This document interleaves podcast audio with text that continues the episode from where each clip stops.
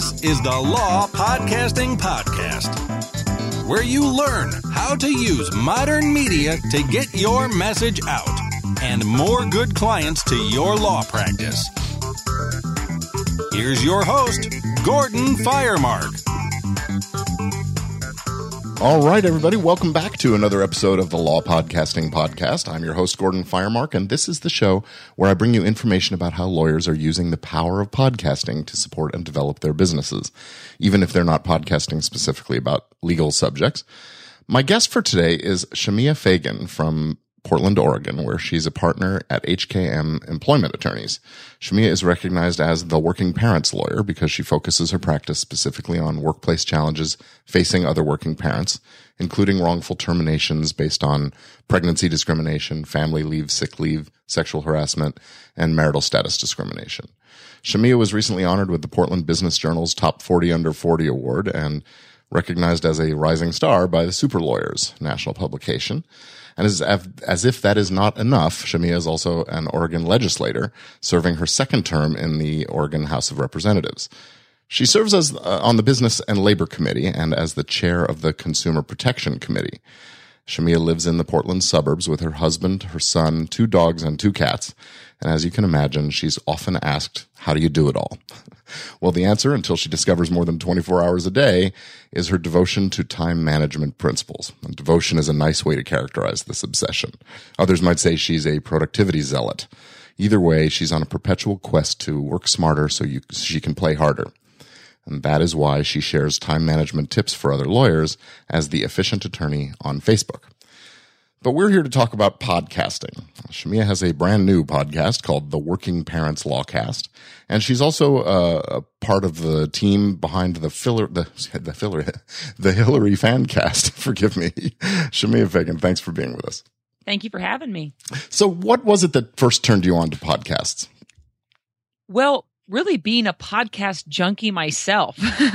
I mean, I I was pretty much an early adopter of podcasts. I remember listening to Grammar Girl and a few others back in maybe 06, 07. And today I'm probably subscribed to gosh, probably 30 or more podcasts. I listen to podcasts on, you know, parenthood, sports, politics, current sure. events, humor, law, entrepreneurship, productivity, marketing, the list kind of goes on. But I've just never really been a big music listener. I'm not musical at all myself mm-hmm. and don't really have a particular genre that I that I gravitate to. So when I discovered podcasts, I really have had that be my preferred mode of kind of background tasking when I'm doing other things because I pretty much pretty much listen to podcasts when I'm cooking, cleaning, driving, walking. I even recently started listening to podcasts at the movie theater, which oh. might sound odd if uh, you think, why pay for a ticket? But I have a three year old and he's in that phase where he wants to watch the same movie over and oh. over, and we don't let him watch any TV at home. And so we introduced him to the movie theater this year, and I've now seen the Inside Out movie five times. And so when he wants to go, I say, sure. And I just go, I pop in my earbuds, I listen to a podcast, and he's thrilled.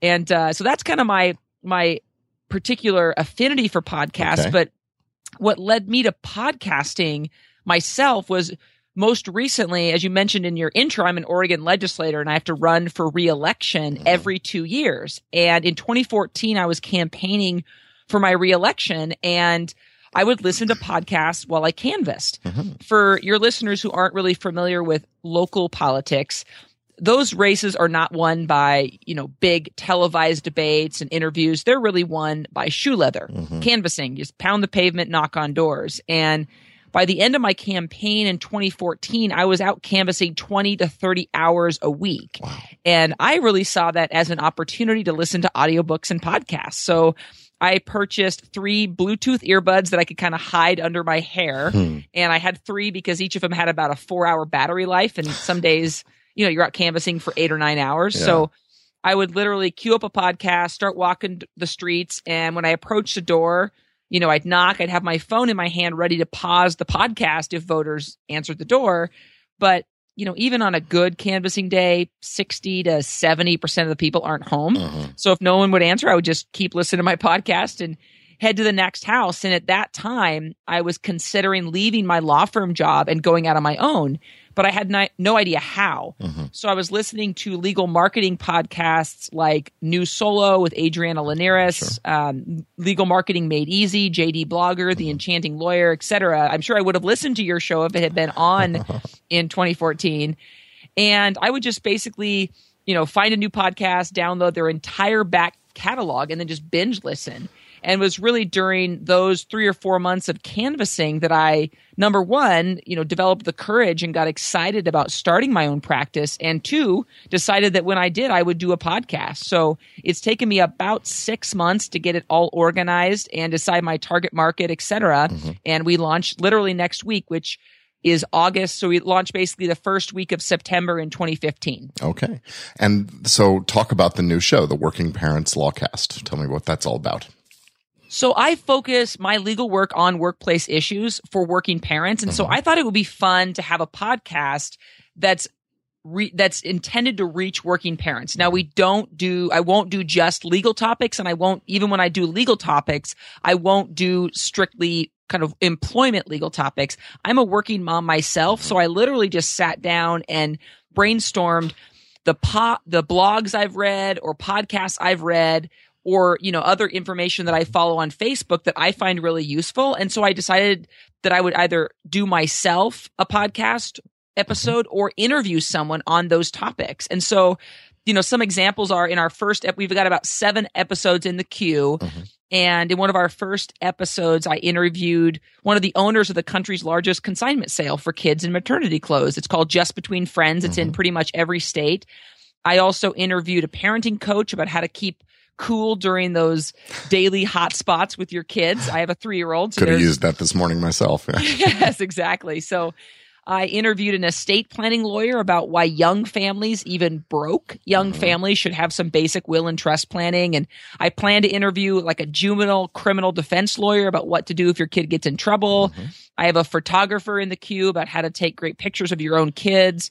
And so I do record some solo episodes about I did record one on pregnancy discrimination. Mm-hmm. I recorded one on practical things to do if you're facing harassment or discrimination at work and you don't want to lose your job but you want to stand up for yourself. So at this point I expect the blend to be one solo episode of me and then two interviews, one solo of me and so on. But I just want to really reach other working parents about topics that are interesting. And then obviously the intro and outro, I mentioned that the podcast is sponsored by my law firm, but it's kind of more of a subtle call to action. At the Sure. end of my outro, it'll always say, you know, if you or someone you know has been a victim of wrongful termination, text got fired to 33444 where I have basically a free what to expect from a wrongful termination lawsuit in plain English PDF, kind of a 15 page, not not uh, like 15 pages full of text, but I use Canva to create sure. kind of a nice graphic, but just basically things that everyday people don't know about about what a lawsuit feels like, what the process is. So they get that automatically via LeadDigits. And uh, yeah, so I imagine that it'll be a fun podcast, but I'm also focusing not just on the technical side of the law, but really practical tips for the fact that most people are still working and are not actually facing a lawsuit and want to know practical tips about how to make their workplace work for them when they stand up for their rights. Great. Okay. So talk about the tech end of things a little bit. Now you you've been working with uh, the others on this uh, Hillary fan cast. Um, was that your first time out as a as a podcaster? And um, how'd you get the tech set up for that and for this one? Yes, the Hillary Fancast is kind of a hobby podcast, but I definitely did it with the intention of testing the waters so that when I launched my legal podcast that I had some of the learning curve already conquered. Mhm. And so I am kind of a techie geek, but just an, I know just enough to be dangerous and to really let myself sink into a hole because I really like learning about it. So I made the decision early on with the fan cast to outsource that. So I use Podfly Productions for everything. They, I mean, I wrote the script for my intro and outro, but they got the voiceover, they did the mm-hmm. music. I literally just drop the episode in Dropbox and I don't see it again until it comes out on iTunes a few days later. I can in throughout the podcast, if something goes badly or we need to edit something out, I'll just say right in the microphone, Podfly, please edit that out. And then they know to do it. So I really don't have to do much of anything. That's great. And they do it all. And it's, you know, I just found that I knew I would end up, if I did my own editing, Mhm. I knew I would end up in the weeds, wanting to re record portions Yeah. and thinking of new stuff. I just know myself well enough to know that. And Podfly is really affordable. I think it's, they've just upped their prices, but I think it's around 300 or $325 a month. Yeah. And that's for a weekly show, including the show notes. Mhm. And literally they just do everything for me. So as much as I like the tech, I decided early on, I kind of knew myself well enough to know that I could get really consumed with the tech part of it if I tried to do it myself. Sure, sure. What kind of microphone are you using? I am using an Audio Technica ATR 2100, I think is the number. Yeah. That's the go-to choice for podcasters nowadays. That's great. And then I bought, there's a, I can't remember, I bought it on Amazon. Mhm. And then you see the people who bought this also bought. Yeah. And there was this great, there's like a set of six different foam covers in different colors. so that's really fun. So like on, I'm a big Denver Broncos fan and one of my Hillary Fancast co-hosts is also, she's in Nevada and she's a big, so on game days, I always have an orange cover if we're recording on a game day. So it's, it's kind of fun. That's cute. Okay. So what was the what were some of the challenges in getting things going for the for the podcast, the recordings and things? For the fan cast, it was convincing my other two co-hosts that it could be something we could do that would not be super time consuming. Okay. I had already committed myself that I was going to do a podcast. I already bought the equipment. We use GoToMeeting instead of Skype because Oh. my aunt is one of the co-hosts and she's the one in Nevada. And I just knew she's just not super techy and having a Skype account and all of that I knew would stress her out. So GoToMeeting Huh. is you can also record it, but you don't, the other person does not have to have an account. You Oh. literally just send them a link and then Mhm. everything's, everything's online. So we do, and we use the video conferencing as well, just with three people. When you can't see each other, you end up talking over each other a Yeah. lot. So we, we do the video with GoToMeeting. And yeah, I really had to convince them that we could do it in a way that would not be something they would start to dread, that it would be something that would be a burden to them, but that would be something fun. So that's for the the one I have co-hosts with. Mhm. The Working Parents Law cast, for me, really it was just finding the time and committing the time to getting it set up. I had about four interviews in the can before I finally recorded my first solo episode because I found the interviews to be a lot easier. As you probably noticed, you just have questions you ask and the other person does all the talking. Whereas a solo episode, you know, I had to map it out. I had to, particularly since my solo episodes are a little bit more legal heavy, I had to make sure everything was, all the information was up to date, Mhm. accurate. And it just took a lot more time. So I think that was the hardest part was just sitting down, writing the script for my own solo episodes, uh, and to actually get myself to get it started. Okay. Okay. So you raised you, you brought up the, the question of time, both with your co-hosts on the on the Hillary cast and and um, just you know the amount of time it takes you to get set up. So let's address that. It's a big objection I think most lawyers have is you know hey this is what we sell our time. So how much time really are you putting into getting your show together for each episode?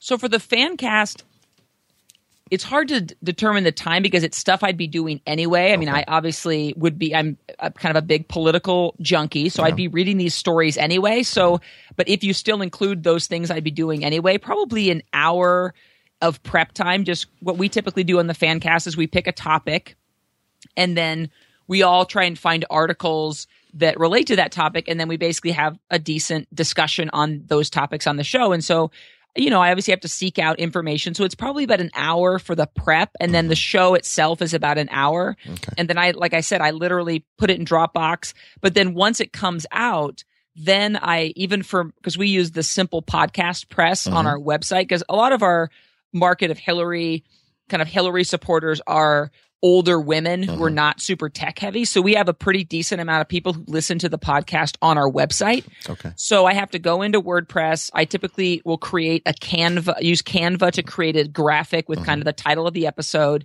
And so that probably takes another 30 minutes the day the show comes out to go on Canva, create the graphic, publish it on WordPress, and literally with Podfly and, and Libsyn, everything just bleeds right into there. So I don't Yeah. have to do anything other than add a photo and click publish. And then I also usually create a more social media friendly size of graphic, also using Canva. Sure. And then I share the episode on social. So that's probably 30 to 45 minutes a week. So total, I'd say about three hours for the fan cast. Mhm. For the working parents law cast, I don't think it'll be a weekly amount of time because I'm batching episodes. So I, I'm trying to get about seven or I had about, I think I had seven episodes in the can where we're ready to launch now. And that's kind of going to be my practice is, is to try and do seven or eight in the can. So I think that, I think it's more appropriate to say it'll take me maybe three or three or so hours a month for the working parents law cast once now that it's kind of going Mhm. to actually do the interviews, reach out to people. But the nice thing about, and I know that some people do a podcast that's not on their legal legal topic.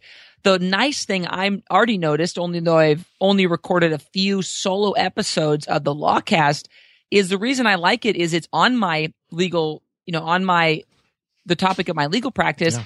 And so I'm kind of learning as I go. I mean, I'm realizing that, oh, this law is up to date. And I'm Mhm. thinking through practical advice I can give clients because, particularly in employment law, you don't always get the standard, you know, what's the legal answer to this question? You sometimes get what's the practical answer to this question. And so I find that while I'm spending maybe, like I said, three or four hours a month, maybe was what I'll spend on the lawcast, it's not it's not time wasted be, and not only because of the marketing benefits of a podcast but because i'm actually continuing to be refresh refresh my knowledge and stay up to date on my practice Yeah, I found that in my substantive law podcast, I also uh, find that it makes me a better lawyer, keeping up on you know what's new in the in the, in the field, and uh, having to sort of brief those cases and you know go back to law school every week to do the show. Right. So it's it's it's good for the lawyering, I think. Yeah.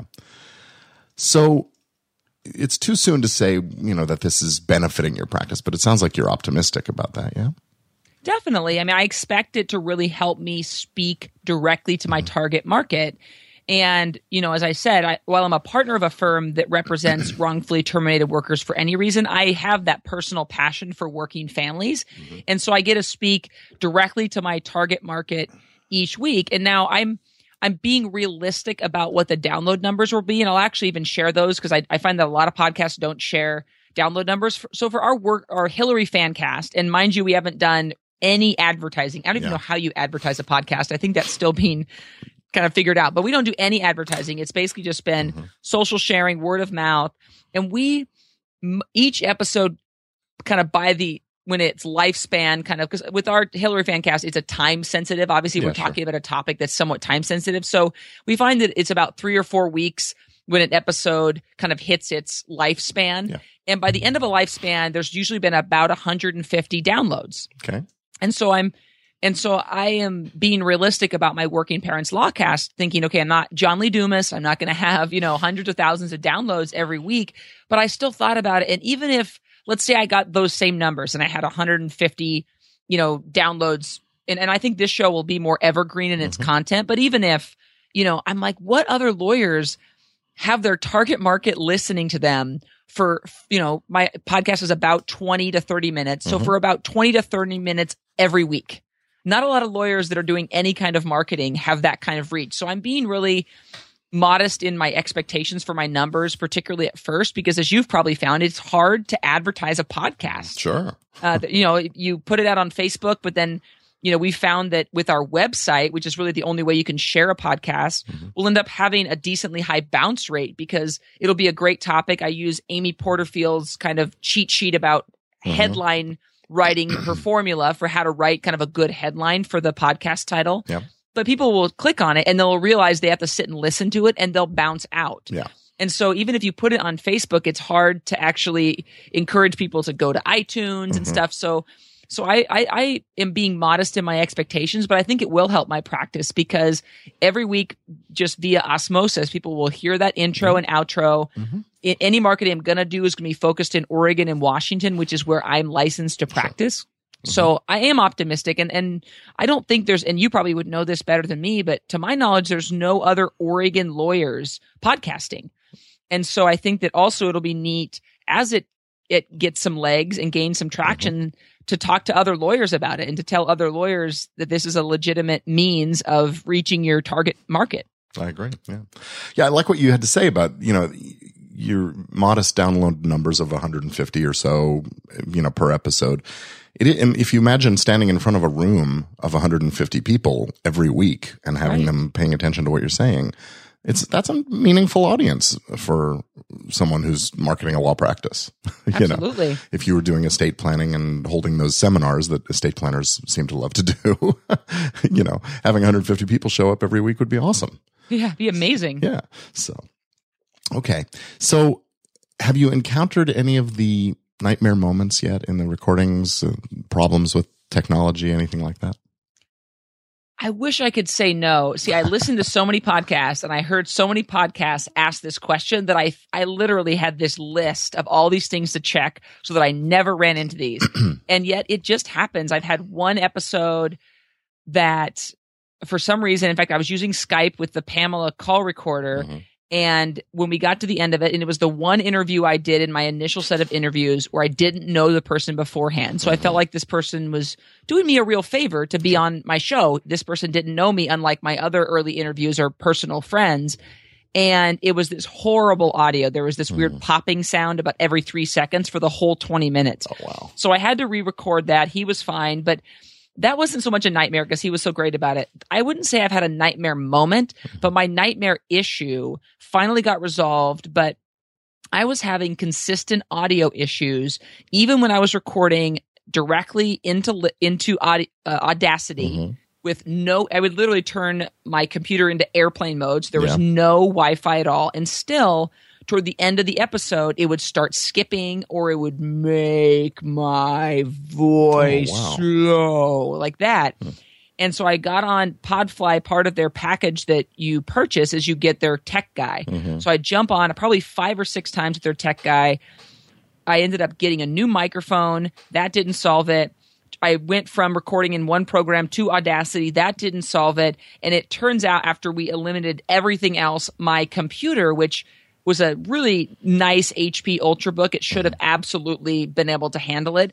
The the Scott, who's the tech guy with Podfly, just mm-hmm. said, "I think your computer's just a dud. It's a computer issue. We've mm-hmm. tried different software. We've tried different mics we've put the internet completely off. And so yeah. that was the most frustrating thing. And that literally just got resolved like in the last couple of weeks where I finally, I would record entire episodes of my solo practice. Mm-hmm. And then I'd realize it wasn't usable because they were skipping out words. And particularly when you're doing a legal podcast, you yeah. definitely don't want to skip words because, you know, people miss the word not. Right. and, and uh, that's a big deal sometimes yeah. in, in a legal podcast. So, so yeah, that was my big issue. So I got a new computer. I'm hoping that all of that is resolved, but that was really frustrating because it made I had set up a workflow so that this podcast would not be something that that became a drag or mm-hmm. was too time consuming for me to do. Yeah. And these audio issues made me constantly have to repeat stuff, which obviously was very inefficient and right. frustrating, particularly when there was no end in sight to understand what the problem was. Sure. So yeah, that wasn't so much a nightmare moment as it was kind of a persistent Scenario, nightmare yeah. sound issue. Mm-hmm. Mm-hmm. What about favorite moments or favorite experiences so far? I think my favorite experiences obviously have to come from the law cast, or excuse me, the fan cast, mm-hmm. the Hillary fan cast, because we haven't actually gone live yet with the other one. Although it is really fun when people that you don't know are just willing to be on your podcast, yeah. particularly when you can make it so easy. Mm-hmm. Just, hey, you don't have to go anywhere. I'm happy to just, you know, just grab them. I actually send people a microphone because I found that I just bought about four of the Yeti snowball mics oh. and uh, they're only about 40 bucks a piece on Amazon. And I just, I literally, I use stamps.com mm-hmm. and I print out the mailing label and a return label. And that way they, I know they're going to have good audio. Yeah. But anyway, that, the, the fan cast, I think my favorite moment, I mean, obviously it's been a blast to be on the show. Mm-hmm. But I think when I first saw that we had an international audience on Libsyn, because I get a little bit yeah. obsessive about looking at our Libsyn stats. And and at this point we're probably in 10 different countries. And I think there was just that neat moment, just realizing that once your pod your podcast catches on, its ability to really spread like wildfire and just and we have listeners in Korea and Denmark and Ireland and just it's just amazing to think that there's there's that reach and that people feel that you're helping them feel connected for you know in our case to a certain campaign Mm-hmm. but you know whatever your field is you're making people feel connected from all over the world and that's a really exciting feeling to be able to facilitate that Yeah. So, what is it you think about? What is it that makes this medium, podcasting, an effective tool? I think the versatility of how and when you can listen to it. I mean, I am, my friends joke and call me the podcast evangelist mm-hmm. because I'll find somebody who's not listening to podcasts. And when I tell them, as I mentioned earlier, all the different opportunities that I have driving, cooking, cleaning, you know, all these different opportunities, people realize that they, you know, they'll be grumbling about, oh, I haven't been able to finish a book in two years. Like, well, then get audible.com. I mean, I've mm-hmm. listened to my commute to the Capitol when we're in session for the legislature. It's about a two and a half hour round trip, and I do it almost every day. I only stay down in Salem one night a week. Uh-huh. And I'm, I love that time because I could listen to two, sometimes two books in a week or, or a bunch of different podcasts. And so I think that people, there's such a convenience to it. I know a lot of people talk about the intimacy of people being right in your ear, and th- that's true as well. But for me, it's just the convenience of being able to consume information, information that I really want mm-hmm. while I'm driving or cooking or walking or at, you know, inside out for the fifth time or whatever it may be. I just think there's a great convenience to it that I hope, I hope more lawyers will really get involved. I'd love if, you know, in, in a particular field of law, I've actually thought about doing it myself when I get this podcast rolling, but I'd, I'd love to have a lawyer that just did updates on employment law and just like, you know, they don't have to do it every week, but whenever there's a big case that comes down, because being able to consume that via audio and, you know, have them go through the case, maybe interview the attorney that actually argued and won at the appeal court of appeals Yeah. um, would just be amazing. And to be able to consume that in audio form instead of having to find the time to read the update from the Oregon State Bar, which can be really difficult to find that time. Once we're in front of our computers, I find that when I'm in front of my computers, I am working. Yeah. I am not, I'm not listening to stuff. I don't have a lot of time to read mm-hmm. extra articles. And so podcasting creates, I mean, I, I have a, literally, I have a Bluetooth speaker in my shower. I mean, hmm. I, when I say I'm obsessed with podcasts, I mean obsessed Wow. and I literally will like it kind of squeegees onto the wall in the shower, and I'll be listening to a podcast, and then I can just pop it off the wall and stick it on my mirror when I'm getting ready in the morning listening to podcast. And so there's incredible convenience to it. That's why I think it's an effective medium. Would you recommend it to other lawyers for their marketing?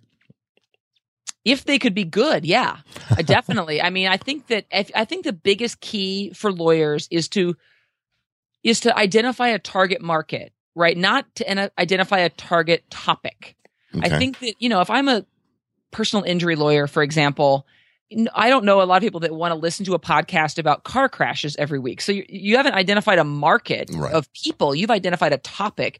But if I'm a personal injury lawyer, I might love college football.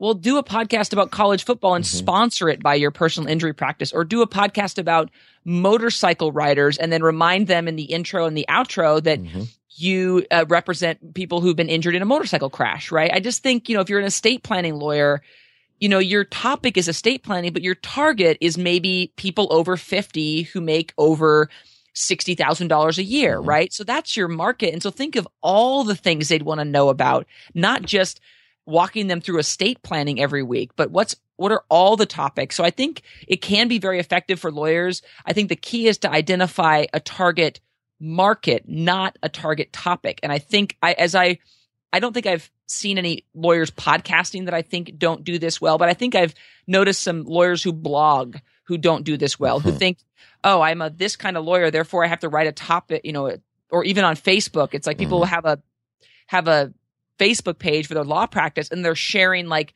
car crash stories every week. Like nobody's going to follow you. Nobody wants to hear about that and if and until they've been in a car crash, but identify a market and then talk to them and obviously soft sell every time remind them who's sponsoring the podcast. Yeah. I think that's the key. Okay. Well, what have I not asked that you think I should? Am I going to do any more podcasts in the future? Okay. What's the answer? Yes, I am also in the process. So I want to get the Working Parents Lawcast off the ground, but I already am in the planning stages for a productivity podcast just for lawyers. So uh-huh. it'll be called The Efficient Attorney, which is my Facebook page, mm-hmm. facebook.com slash the efficient or efficient attorney. And I've already started a list of just you know, there's Evernote, but there's particular ways I use Evernote in my practice that I think it, you know, would be really cool for other lawyers to know or Dropbox mm-hmm. or Inbox Zero for lawyers. So I am in the process of, I probably, for people who are listening to this later than, than, you know, kind of August of 2015, I probably will launch this at the end of 2015 or early 2016. Okay. And it'll be a podcast that's, you know, 15, 20 minutes max, just a quick talk topic, get in, get out, but specific productivity manage and time management for lawyers. Okay. And then of course I'll do other. I mean, I love it so much as a medium. If you can't tell, I love to talk. I'm a politician and a lawyer, so uh, don't ever. It's, it's a dangerous thing to put a microphone in front of me. And I guess I gather you don't sleep at all. I, I do sleep. I I have kind of an odd sleep pattern. I recognize that I can get away with a couple of nights in a row of, of about six hours and 15 minutes of sleep, and then I need kind of one full one. So I, I see. definitely, I also am a kind of a grossly early riser. I wake up without an alarm about 4.30 most mornings. So I just get to work. You know, I'm usually get two or three hours of my workday done before my son even wakes up, which allows me to then spend some time with him Mm-hmm. and, uh, and stuff. So, and I am a big kind of productivity, time management zealot. So Sure. I, I find that if I make the most of the time that I am working instead of getting distracted with Facebook or other things like that, I find that if I, I do that, then I actually can work a good, you know, solid 35 or 40 hours a week every week and probably Mm-hmm. get done with a lot of other lawyers get done in 50 or 60 hour work weeks. That's terrific. All right. Give us the URLs. How can people reach you if they have questions or interest in being in touch?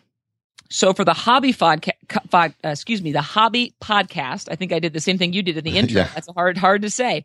The hobby podcast, and just as a warning, it is a, it's not an objective podcast. It is three people that are definitely Hillary supporters. So don't expect kind of ob- objectivity or whatever.